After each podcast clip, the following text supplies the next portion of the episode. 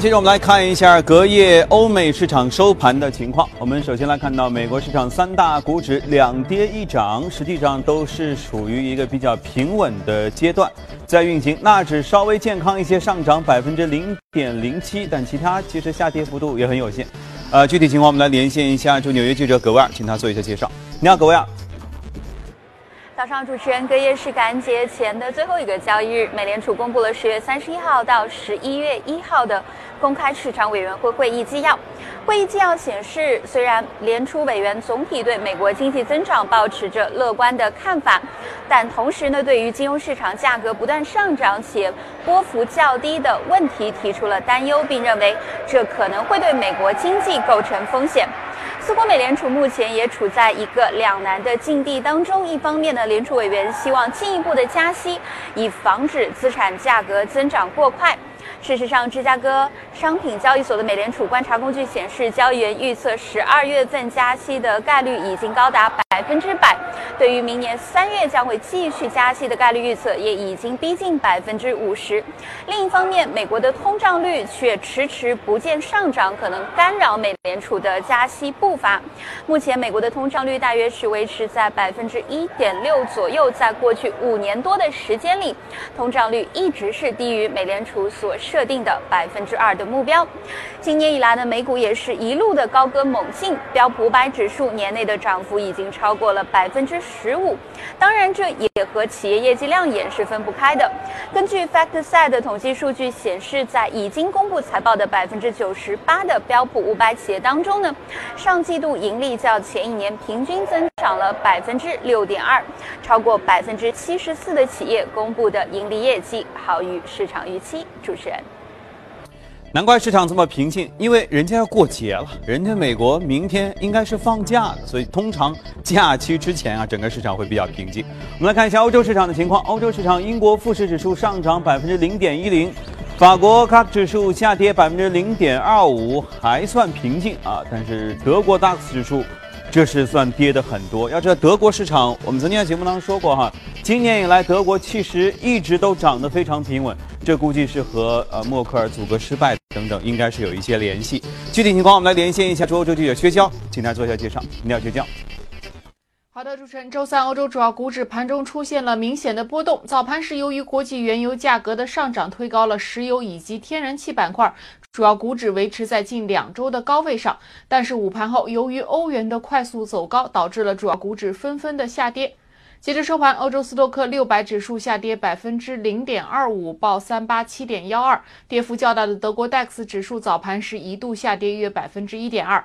有报道称，超过一半的德国民众希望重新大选，而德国自民党对于是否愿意恢复阻隔谈判的态度也是摇摆不定，这使得德国政治前景充满了更多的不确定性。受此影响，德国三十年期国债的收益率昨天跌至了近两个月的低位，报百分之一点一三。欧元对美元则在经历了两天的下跌后快速反弹，盘中最高上涨约百分之零点五。英国方面，昨天英国财政大臣哈蒙德向议会提交了2018年的预算案，这也是保守党自去年6月份退欧公投执政以来提出的第一个预算案，因此备受市场的关注。哈蒙德表示，将为未来两年英国退欧进行的准备工作额外留出三十亿英镑。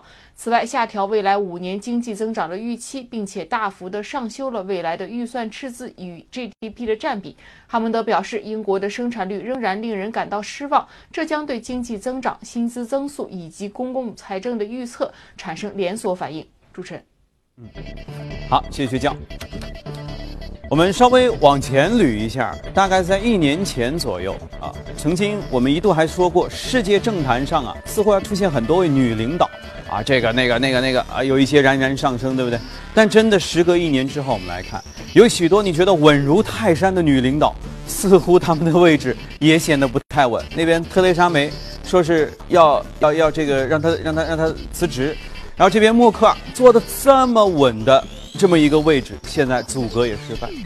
年底的时候，似乎是一个总是有点事儿的时候，哪怕没有什么特别重大的事件，就预料当中的重大的事件，但是地缘政治问题似乎在慢慢的泛入我们的一些视线当中。今天我们嘉宾就来聊一聊地缘政治的那些小摩擦。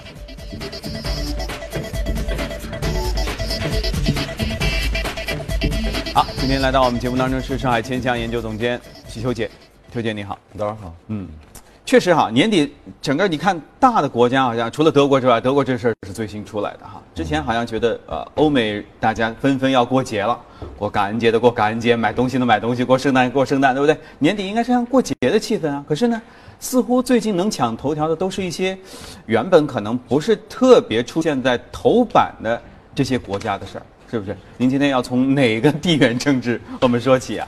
呃，就从那个津巴布韦吧。啊，OK，我们的 对老邻老呃不是不是老老老朋友。呃，对对对，他的经济呢不不好，但是他受我们的呃中国的影响是比较大的。对那么跟我们传统的友谊啊、经贸往来啊，中国现在是他的第一大贸易伙伴。对对对，它主要是出口烟草啊，一些呃比较原材料啊，这些矿业啊这些产品。那么，其实这个国家还是有很大潜力的，但是它现在，呃，因为因为非洲过去，比如说十年前，好像经常有一些这个军事政变啊或什么，听的比较多一些对哈，比如像乌干达呀、什么什么其他国家。这几年真的是很少。呃，不是很多，而且非洲好像是越来越稳定的一个态势啊。嗯这个其实跟我们中国也有关系啊。我们在那边就是跟呃援进行援助啊，进行这个建设呃建设啊，其实也是对他们帮助很大的。那么现在就是津巴布韦这边有一点哈，有一点这个呃动荡。闹那么嗯对还没有结束。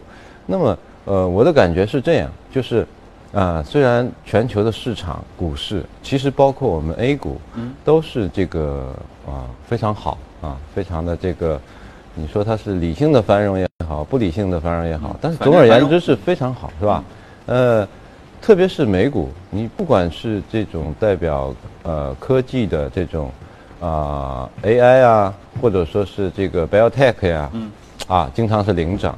那么传统的白马哈，比如说，当然它的白马很多是这个，呃，科技股哈，就是那个嗯我们这儿白酒。就是，呃，谷歌呀，是吧？亚马逊啊，那这都是一路的高歌猛进啊，创新高的。那么，呃，但在这种背景下呢，确实现在有就是这种呃，嗯，几大洲的这种呃地缘有一些不稳定的这种感觉啊。啊，一个是我们提到的非洲，啊，以前经常比较稳定的地方，啊，再一个像中东，中东就就更加酒的没消停过。就更加的重要了啊。但然后就是你看，呃，呃，沙特王室的这个这个这个内部的这种反恐怖哈，不是不是不是那个反腐反腐败哈。那么他现在呃也还没有完全的啊、稳定下来。嗯。那么再一个黎巴嫩啊，嗯黎巴嫩这个跟前总理突然间跑了。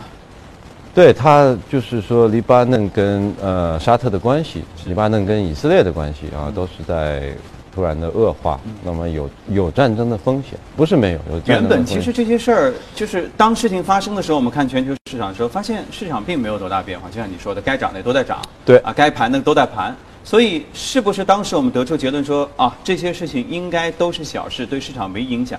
可是当这些事儿零零总总多了之后，难免会不会积蓄出一些力量来对市场有呃影响？，这些事情其实是值得关注的，嗯就是说，它是在一个发展中的阶段，它一旦要是爆出大的新闻出来，那肯定对市场有重大的影响。嗯最明显的，油价、金价，嗯嗯，是吧？这个是首当其冲的，油油价、金价。再一个就是说，呃，还有我们等会儿热股要提的，就是我们呃可以关注一下军工的板块、啊，就美股的军工的板块。嗯，那么呃，像欧洲的话，其实也不是很稳定。欧洲一个是因为移民的这个难民危机，啊，难民危机其实其实在欧洲很多国家，你像瑞典啊，像德国，啊，法国，呃，比利时啊，所以说特别是西欧的一些国家，其实影响很大的，嗯就是。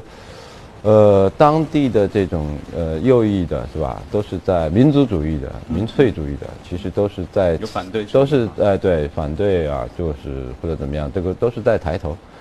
另外就是像呃，你看呃，波兰刚刚买了那个美国的爱国者，买了是四套还是六套？其实这个对俄罗斯来讲是非常的大的刺激啊。那么他他如果部署的话，这个俄罗斯俄罗斯那边也会肯定也会反制的。那么像现在在呃，包括像伊朗、伊朗啊、土耳其还有呃俄罗斯在索谢哈、搞一个这个三国的高峰的会议啊，其实这都是都是让人感觉到这个地缘的有一些不稳定啊。当然搞这些会是为了地缘的稳定，但是实际上你你你还是能够感觉到地缘的不稳定。所以我觉得，在现在股市还是高歌猛进，还是一片欢愉的时候，可能我们要看一看这个呃军工板块啊。军工板块其实，在美股的话，呃，涨幅也还可以，中等。嗯，整个军工板块，呃，军工产品加服务大概能够涨到呃一年涨了差不多有，就从特朗普当选以后涨了差不多有百分之接近百分之三十。嗯，就美股的这个，但是我觉得还是呃还有潜力啊，还还有潜力。嗯这是不是代表了像你这样做投资和研究的人的一种前瞻性的眼光？就目前情况来看，甚至在至少呃放到三三个月左右，应该整个全球市场没有大事儿发生的情况下是太平的，是平静的，对不对？基础数据都是好的，但是呢，你们肯定会有些担忧，说说不定哪儿会出事儿，所以你才会去关注这些细小的点。哦，这个这个是这样的，是这样的。另外，其实就像周小周小川行长说的，这个明斯基时刻，嗯，这这个确实他一直 hang over 在那里，嗯，就是就是当你认为 everything OK 的时候，嗯他突然他突然就会有点呃，对对对，因为毕竟毕竟你比如说美国啊，嗯，他这个债务。债务问题也很也很严重的是它 GDP 的大概一点五倍啊。这个这个，呃，什么时候是吧？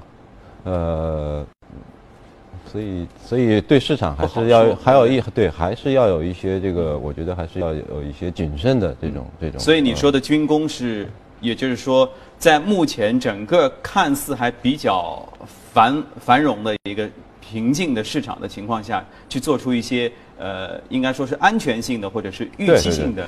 对，我觉得像它的那个，你比如很明显的，比如像通用动力，像美国的那个诺格军工，嗯，像洛克希德马丁，嗯。他们也是白马啦，嗯嗯。他们如果去跟那个那 Big Four 来比的话，是吧？微软、谷歌、亚马逊，嗯跟他们比的话，我觉得那就相当于涨幅实在太太微不足道了，嗯嗯。对吧？嗯。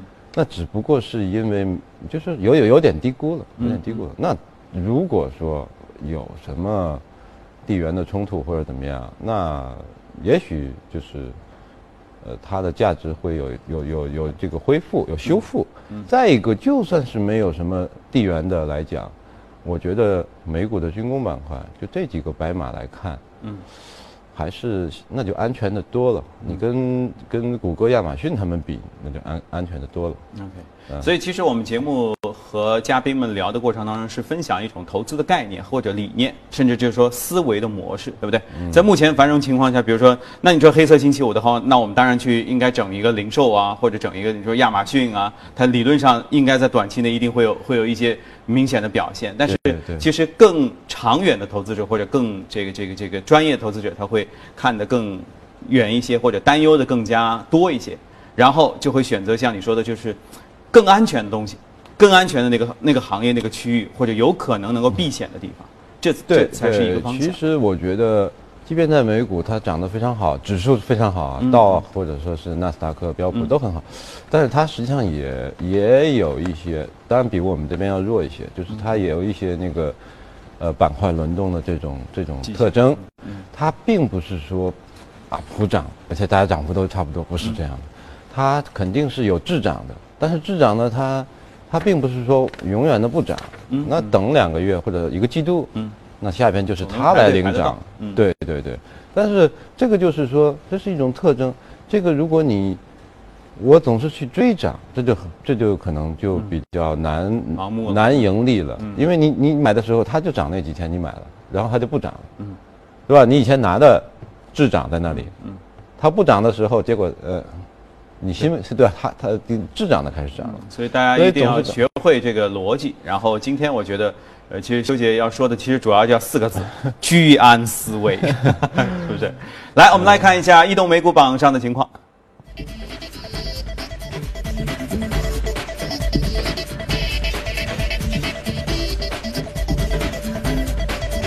我们先看到涨幅方面，这是行业啊，联合企业、基础材料这些都涨幅靠前，服务保健、公共事业紧随其后。在个股方面，商业服务公司上涨最高，汽车零售、应用软件、电信和生物科技这些都涨得不错。今天我们特别要说一家啊，叫 Smart Global，这是一个储存芯片类的公司。对，这个它主要是做存储芯片，memory chip，就是它那个存储的这个芯片，其实就是内存啊、内存条啊这些东西。嗯，那么它是加州的一家公司，大概有三十多年的历史。那么现在其实规模也不大，大概市值还不到十亿，大概接近就是七点八亿的样子。嗯，那么它最近的涨幅非常的惊人，非常惊人，就是因为它，呃，在十十一月十五号的时候，它修正了它对于二零一八财年，也就是后边下边一个季度，呃，第一季度的这个财报预期。嗯，那么财报预期大大的超出了上一次的预测的这个高端啊，就是它以前不一直亏损吗？如果按他的这个修正后的预期，我们可以比较乐观的认为，他明年就要扭亏为盈了。嗯嗯，这个对他来讲，对股价来讲，那是实实在在的大的利好。所以我觉得，他这只股票应该还未来还是有潜力的。那么他做的东西主要是就是说，像电脑啊，desktop，包括大的这个 server 啊，服务器，还有这个。呃，手机手机里用的这个存储芯芯片啊，包括这种比较高技术的 NAND 的这种呃存储芯片，那么它业绩很大的一部分来自于它在巴西的投资。嗯，巴西它现在它现在是巴西手机呃存储芯片产能和销量第一的企业。OK。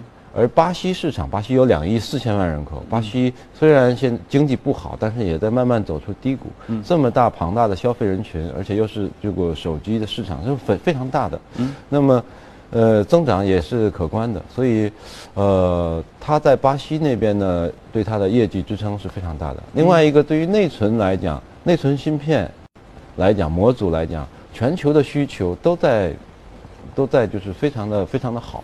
但这家。有名吗？因为我们自己你看弄电脑，比如加芯片的时候，我觉得这这个 smart 这是它的品牌吗？就就我觉得就没听说过啊，没听说过。是这个它的客户都是原设备制造商。其实对于我们来讲，特别源头。其实对于我们来讲，像这种呃手机，一个手机可能有上万个部件是吧？嗯。或几千个部件，它里边很多用到的都，比如说日本或者美国的一些。中小型企业的是，包括大企业的，其实我们都不知道。对，其实我们知道就是华为，哈，苹果，对对吧？或者就说那个屏是三星，对，这我们知道。对，其他小的，其他里面其实有很多小的配件部件啊。这些企业其实相当有一些企业其实蛮好的，而且成长率蛮高的。像这家也是这样一家企业，它给这些原设备制造商提供部件啊，然后呃。反正跟着苹果、华为这些企业一一起成长，跟着行业一起涨。对对对，当然它竞争很激烈，因为不是一家做这个存储芯片，嗯，对吧？太多了，上百家，可能几十家有。所以虽然它叫 Smart Global，可能它还需要更加聪明一些 啊，才能在竞争当中脱颖而出。好的，易动股的内容我们先了解到这里，稍后您将看到以下内容。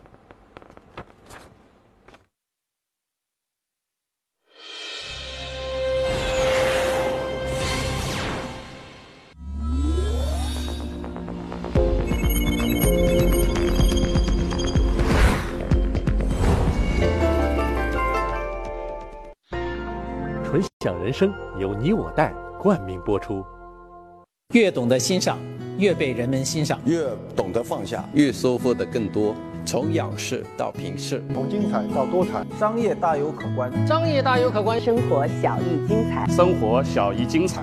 敬请关注。每周日晚八点。第一财经，我的纯享人生。纯享人生由你我带冠名播出。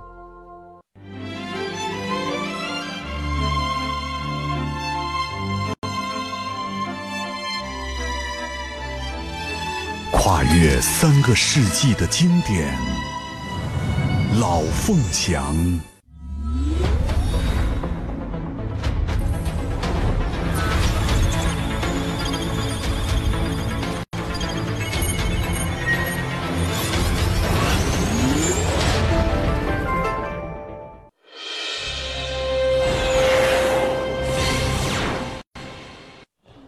好，来看一下公司方面的消息。沪金中概股周三继续是集体大跌。那么此前呢，有消息称管理层将一刀切清理整顿现金贷平台，今天呢还将召开清理整顿工作的消息。受这一消息影响呢，出现了集体大跌，像拍拍贷呢，股价重挫超过百分之二十四，趣电大跌超过百分之十六。而此前有媒体称，银监会，呃将。一刀切清理现金贷平台，只保留两类持牌机构。截至美股收盘，拍拍贷股价下跌了百分之二十四点二六，趣电下跌百分之十六点三六，融三六零跌去百分之十二点八八，信而富下跌了百分之六点零四，宜人贷下跌百分之四点八八。好，我们再来看其他方面。有媒体报道称呢，亚马逊日前通知其澳大利亚的经销商，准备好从十一月二十三号开始接受订单。这是这家网络零售巨头首次就其何时开始在澳大利亚营业给出了一个具体的日期。那分析认为呢，选择这个时间进入澳大利亚市场，可以帮助亚马逊利用黑色星期五购物季的强劲需求。有消息说呢，三季度遭遇产能困境的特斯拉廉价电动汽车 Model 3，目前产能已经有提升的迹象，他们已经开始通知外部用户确定订单，预计四周之内就能交付。美国打车应用服务商 Lyft 成为最新一家被允许在加州公共道路上进行自动驾驶技术测试的公司。那今年年初呢，Lyft 宣布在加州建立了自动驾驶技术研发中心，并表示自己将与汽车厂商和其他合作伙伴共同进行自动驾驶技术的研发。那除了 l e f t 之外呢，目前已经获得加州自动驾驶测试资格的公司，还包括了像 Uber、奔驰、特斯拉和福特等汽车厂商。当地时间的二十一号，美国网约车服务商优步证实呢，一起黑客攻击导致该公司所持有的全球五千七百万乘客和司机的个人信息遭到了泄露。优步公司首席执行官达拉霍斯劳沙西称，这起黑客袭击发生在二零一六年底，该公司储存的全球五千七百万用户和司机的个人信息被黑客窃取。涉及的具体个人信息包括姓名、电子邮箱以及电话号码，其中有六十万司机的姓名和驾驶执照细节也一并暴露。为了隐瞒此事，优步向黑客支付了十万美元，以使其删除这些数据。优步首席执行官霍斯劳沙西在声明中称：“这一切都不应该发生，我不会为此找借口，我们将从中吸取教训。”据报道。这也是优步公司本周内爆出的第二个丑闻。据媒体报道，二十号，优步因涉嫌聘请多名不符合资格的司机，而被美国科罗拉多州监管部门重罚八百九十万美元。立邦近日向美国艾士德涂料系统有限公司发出了全现金收购要约，报价高出其当前股价，促使后者结束了与荷兰涂料巨头阿克苏诺贝尔之间的并购谈判。此前呢，艾士德与阿克苏诺贝尔证实已经结束了双方之间的并购谈判。这一交易原本可以打造一家规模上百亿美元的涂料和涂层巨头。昨天呢，唯品会发布了2017年第三季度财报，显示净营收突破153亿元人民币，同比增幅27.6%，归属于普通股股东的净利润3.381亿元人民币，下降1%。另外呢，平台订单数同比增长百分之二十三，达到了七千四百万。副总裁黄红英表示呢，净利的下滑与唯品会对金融和物流业务的持续投入有关。此外，他还表示，唯品会股价被严重低估，而被京东收购是不实信息，目前并不存在并购的意向。好，公司方面消息就这些。以下进入今天的美股放大镜。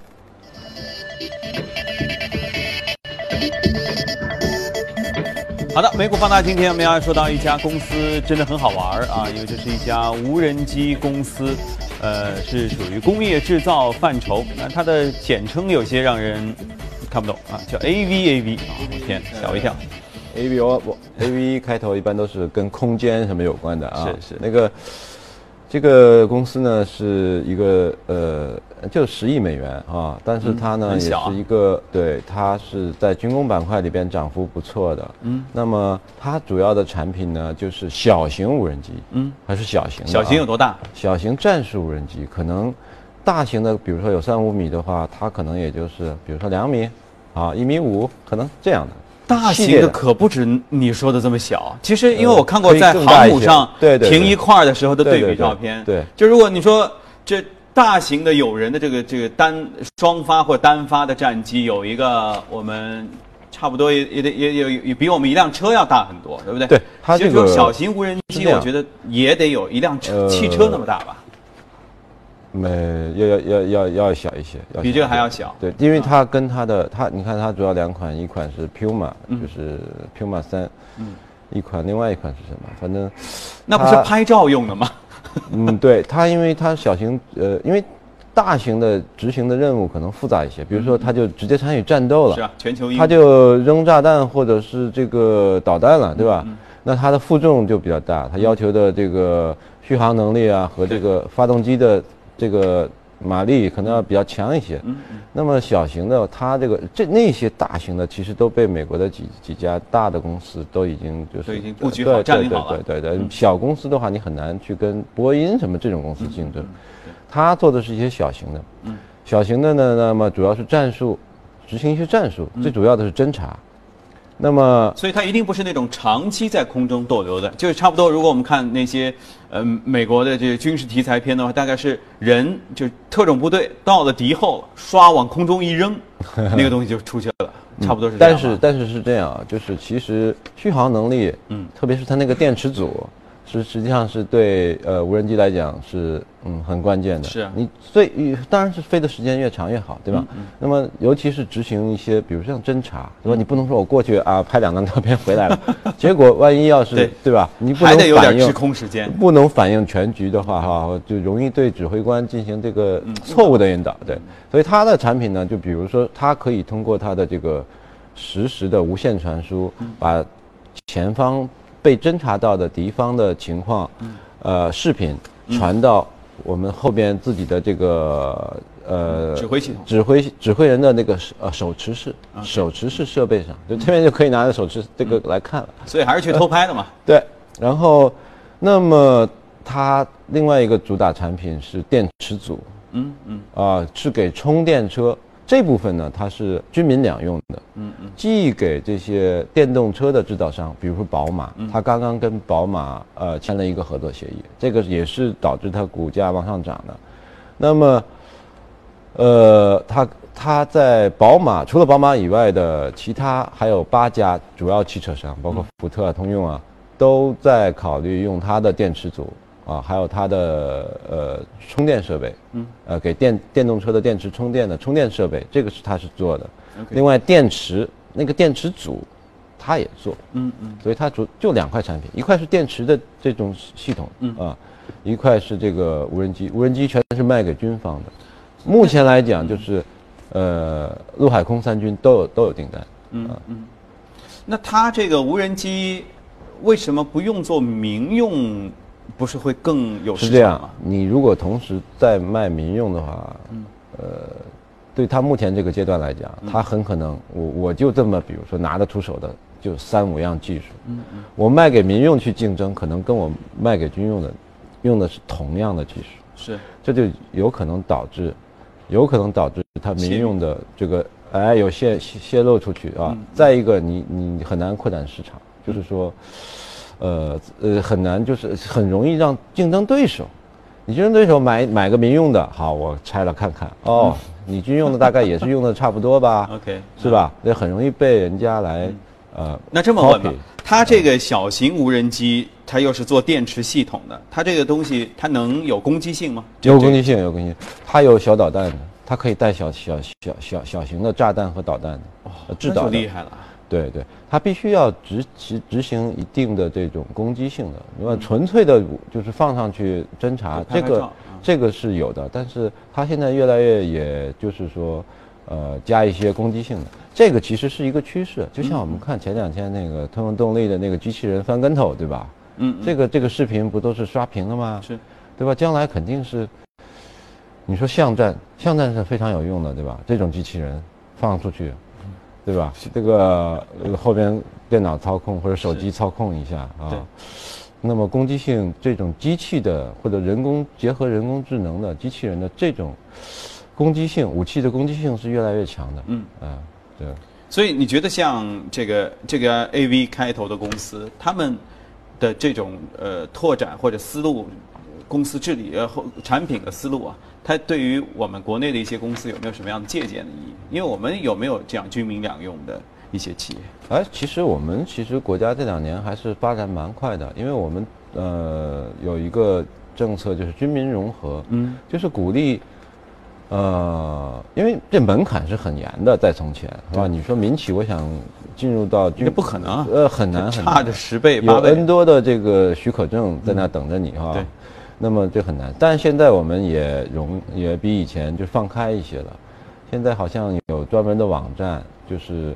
呃，订单有一些订单，军队的订单都是放上面的，然后那么大家可以民营企业也都可以来这个竞标。嗯，那么其实有一些民营，因为在民用技术有很多是领先的，嗯，比军工可能，尤其你比如说像通信，嗯，是吧？通信你像这个华为啊，像什么中兴啊，那技术肯定是比军军队的那个要好。那么，那么就是说，呃。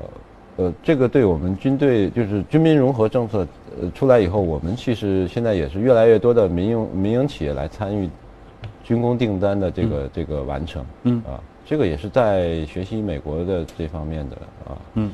而且就是像对于这这家公司一样，就是它掌握某一些核心科技，比如说我听下来，现在一个是呃飞无人机的小型化，另外就是它的电池，电池，电池本身的生产，加上电池的一个续航能力或者其他一些技术方面，对软硬件方面，它都有自己的擅长。那么它从军民融合的角度去走的话，它更容易找到自己的一个稳扎稳打的立足点。它既可以和大公司来进行一点小小的抗衡，然后更好的是。帮他拓展这个民用的市场。对他其实的战略很明确，就是咬住小型无人机、小型军用无人机，然后去跟那个，就把这块在那个美国军方那边站住脚。嗯。然后其实这个对他去推他的那个电池，电池我我我个人认为它并不是最先进的，有很多做的早、做的大的比他先。但是他因为他在军队拿到了这些订单，有助于他去。在民用里边去把它那个电池啊、充电器啊什么这些东西去打开市场是呃那边就是一广告，万一哪一天好莱坞广呃这这特工片里面 只要有了它的产品哇那还了得啊是。所以这种公司成长性非常的好，因为它虽然现在是亏损的，嗯，那么它的这个收入增长还是在在在增长，可以期待哈。对对，可以期待。OK，好，如果以后我们再看这些这个战争片的时候，看到军用无人机啊，大伙儿可以留意一下，是不是我们今天谈到的公司。好，热股方面资讯我们先聊到这里，接下来把时间交给李信。好，我们关注一下这个商品市场的情况啊。二十二号，纽约油价上涨。二零一八年一月交货的纽约轻质原油期货上涨一点一九美元，每桶收在五十八点零二美元，这是一五年六月以来的最高的收盘价。一八年一月交货的伦敦布伦特原油期货上涨零点七五美元，每桶收在六十三点三二美元。纽交所黄金期货市场交投最活跃的十二月黄金期价，二十二号比前一交易日上涨了十点五美元，收在每盎司一千二百九十二点二美元。十二月交割的白银期货价格上涨了零点一五二美元，收在每盎司十七点一一二美元。一八年一月交割的白金期货价格上涨了二点七美元，收在每盎司九百四十点七美元。呃，再来看一下汇率。二十二号，美元对多数主要货币的汇率下行。纽约汇市尾盘，一欧元兑一点一八一七美元，一英镑兑换一点三三一美元，一澳元兑换零点七六零八美元，一美元兑换一百一十一点二六日元。好，这是正在直播的财经早班车，我们稍后继续。